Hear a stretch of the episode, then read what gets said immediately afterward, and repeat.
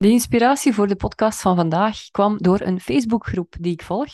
Die groep, Alpha Vrouwen, kent die misschien, die heeft duizenden leden en ze organiseren in september een live netwerkevent. En ik zag dan net op uh, Facebook dat ze daar een post over plaatsten. En er kwam nogal een, uh, een zure commentaar op van iemand die eigenlijk claimde dat Alpha Vrouwen het idee voor zo'n event zouden hebben gekopieerd van hen.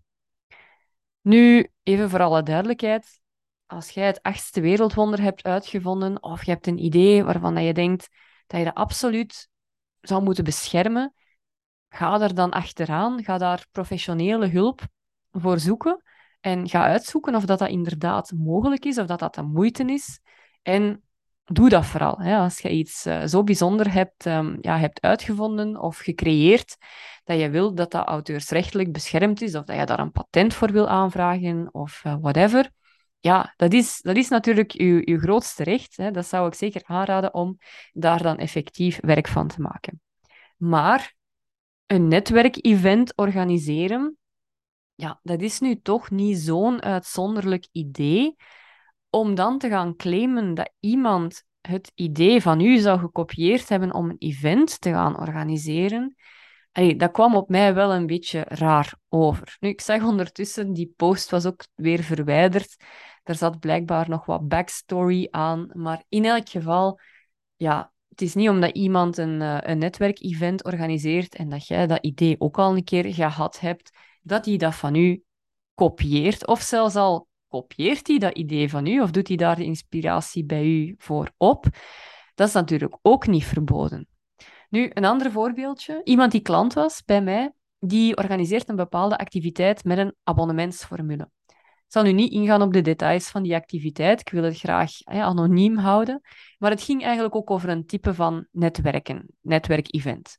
En dan kon je inschrijven voor een aantal van die events via een abonnement. En zij stuurde een berichtje. Zij kreeg ineens een, uh, een mailtje of een sms, ik weet niet wat was, van iemand die zij eigenlijk van haar of pluim kende. En die vroeg haar om dringend te stoppen met die abonnementsformule, want zij was daar als eerste mee begonnen en zij wilde geen copycats. Nu, ook een abonnementsformule is volgens mij niet iets super speciaal of uitzonderlijk. Dus om dan te gaan claimen dat iemand jou kopieert omdat hij ook begint te werken met een abonnement en jij dat ook doet, ja, opnieuw, dat is een beetje vreemd. En dan als laatste voorbeeld in een Nederlandse mastermind van een Nederlandse business coach waar ik zelf in zit. Zij had, die coach had zelf ook een, een gelijkaardig geval. Ze had een soort van growth hack op Instagram gedaan. Ik weet niet meer hoe dat het juist in elkaar zat, maar moest dan posts Um, je kon jezelf voorstellen op een post of zoiets. En allee, ja, dat zorgde dan voor enorm veel traffic op haar account. En uh, ze had het dan gedaan. En iemand anders was daar kwaad over. En die had dan een hele story-reeks reeks op Instagram gemaakt over het feit dat ze toch wel kwaad was dat haar idee voor die growth hack nu gekopieerd was door iemand anders. En um, ja, die, die coach die, uh, die ging dan even zoeken tussen uh, haar... Um, uh, de berichten van iemand anders die zij volgt, want ze dacht, ja, ik heb die persoon dat toch ook al eens zien doen. En inderdaad, dat klopte dan. En ze, ze vond dan eigenlijk nog voor dat die, die andere persoon, hè, die claimde dat zij haar gekopieerd had, nog lang voordat die het had gedaan, had weer die andere persoon dat ook gedaan. En dus zei die businesscoach dan van, ja, jij zegt nu dat ik dat gekopieerd heb van u, maar kijk, er was iemand en die deed dat ook al veel vroeger. Ja, heb jij dat dan van haar gekopieerd? Of wat is het nu? Ehm, en dan had die persoon ook dat berichtje. Ja, ze zal dan ingezien hebben dat dat misschien inderdaad een beetje belachelijk was om dat te claimen. En, ehm, en die had dan haar stories weer, uh, weer gedelete. Nu, wat blijkt uit al die voorbeelden? Dat mensen blijkbaar nogal snel het idee kunnen krijgen dat ze gekopieerd worden. En dat gaat dan over vaak heel banale dingen, zoals het organiseren van een event of een, een bepaald Instagram-trucje om meer volgers te krijgen. Dus ja, dat is blijkbaar toch wel een, een gevoel dat, dat af en toe eens de kop uh, opsteekt. Um, ik zag bijvoorbeeld ook iemand een vraag stellen op een, uh, een forum voor ondernemers, maar ze omschreef haar situatie en haar ideeën zodanig vaag dat eigenlijk niemand daar een zinnig antwoord op kon formuleren. En uh, toen ze daarop aangesproken werd, zei ze: Ja, ik hou het bewust vaag, want ik ben bang dat iemand mijn idee gaat kopiëren. Nu, als je zelf ook soms die gedachte hebt van oei, iemand gaat mijn idee stelen, of omgekeerd, je durft iets niet meer te doen omdat je iemand anders net hetzelfde hebt zien doen en je wilt niet overkomen als copycat bijvoorbeeld, dan heb ik een paar overwegingen voor u om toch eens over na te denken. Ten eerste, er zijn weinig ideeën die zo origineel zijn. Het meeste is al wel eens gedaan geweest. En is dat erg? Is dat erg als jij iets aanbiedt dat iemand anders ook al aanbiedt? Nee, natuurlijk niet.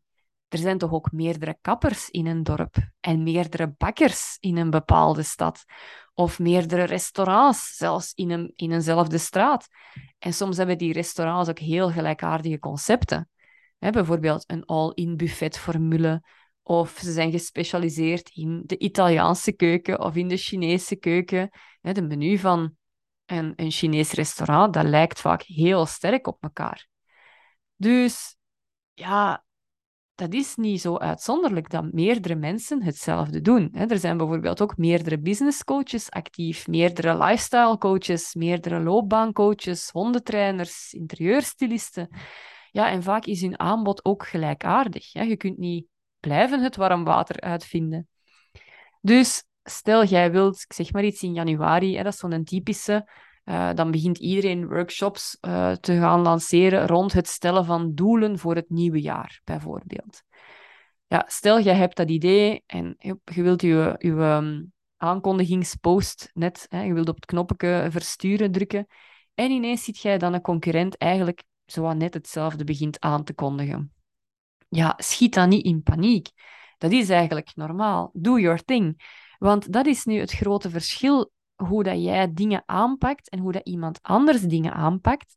Ja, dat gaat nooit helemaal hetzelfde zijn. Want ook al lijkt dat op het eerste zicht hetzelfde, jij komt daar met je eigen persoonlijkheid, je eigen energie, je eigen achtergrond, je eigen ervaringen.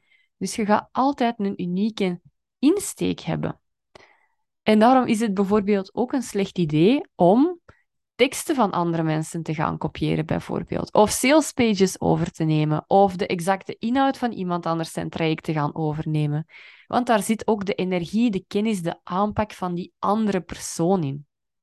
En het is niet omdat dat werkt voor die persoon, dat dat ook voor u gaat werken.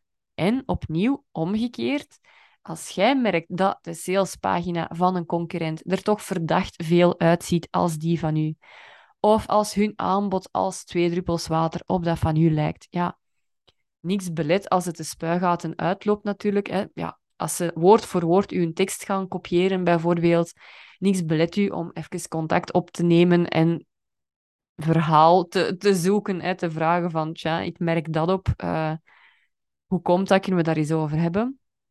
Maar ik zou zeggen, relax, weet dat dat u eigenlijk niet veel kan maken, want iemand anders kan toch nooit uw aanpak helemaal gaan kopiëren. Voor hen gaat dat nooit op dezelfde manier werken zoals dat, dat voor jou werkt.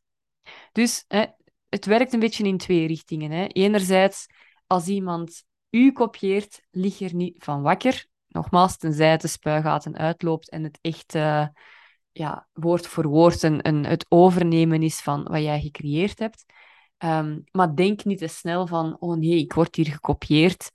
Um, ik zeg het, de meeste dingen zijn al gedaan en de kans is groot dat uh, ook voordat jij ergens mee begonnen bent, dat er al iemand anders was die daar mee bezig was.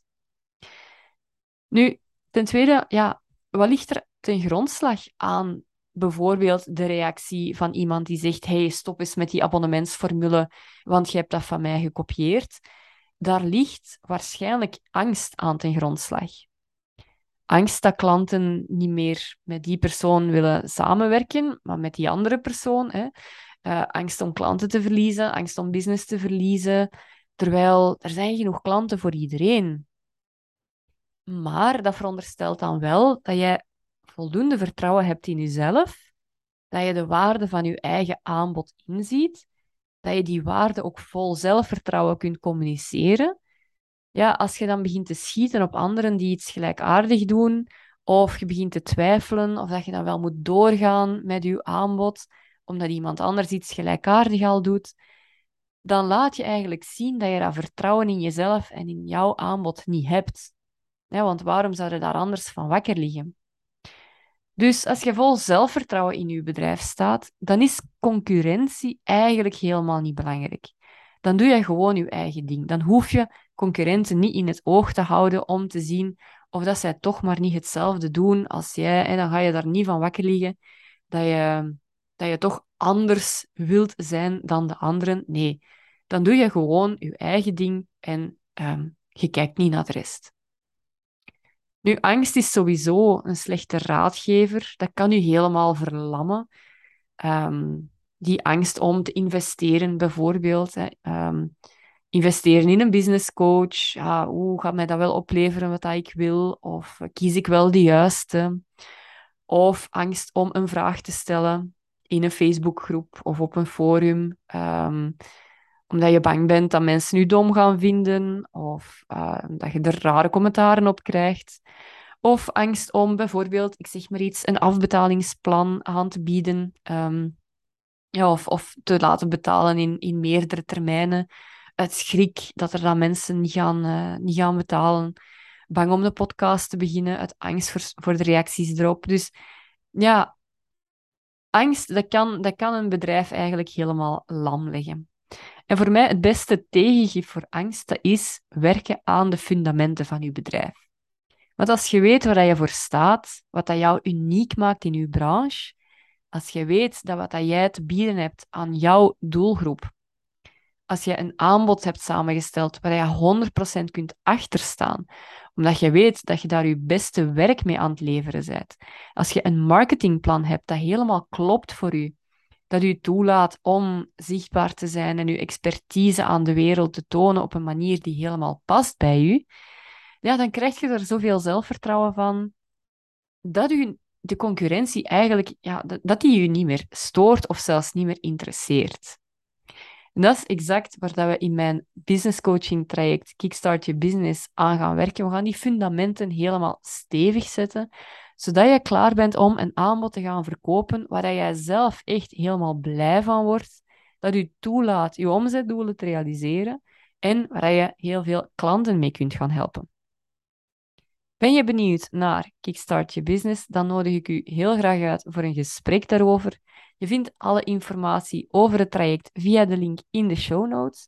En wil je graag met mij van gedachten wisselen of het programma iets voor jou kan zijn, stuur me dan zeker een berichtje. Dat kan bijvoorbeeld op Instagram via de DM's.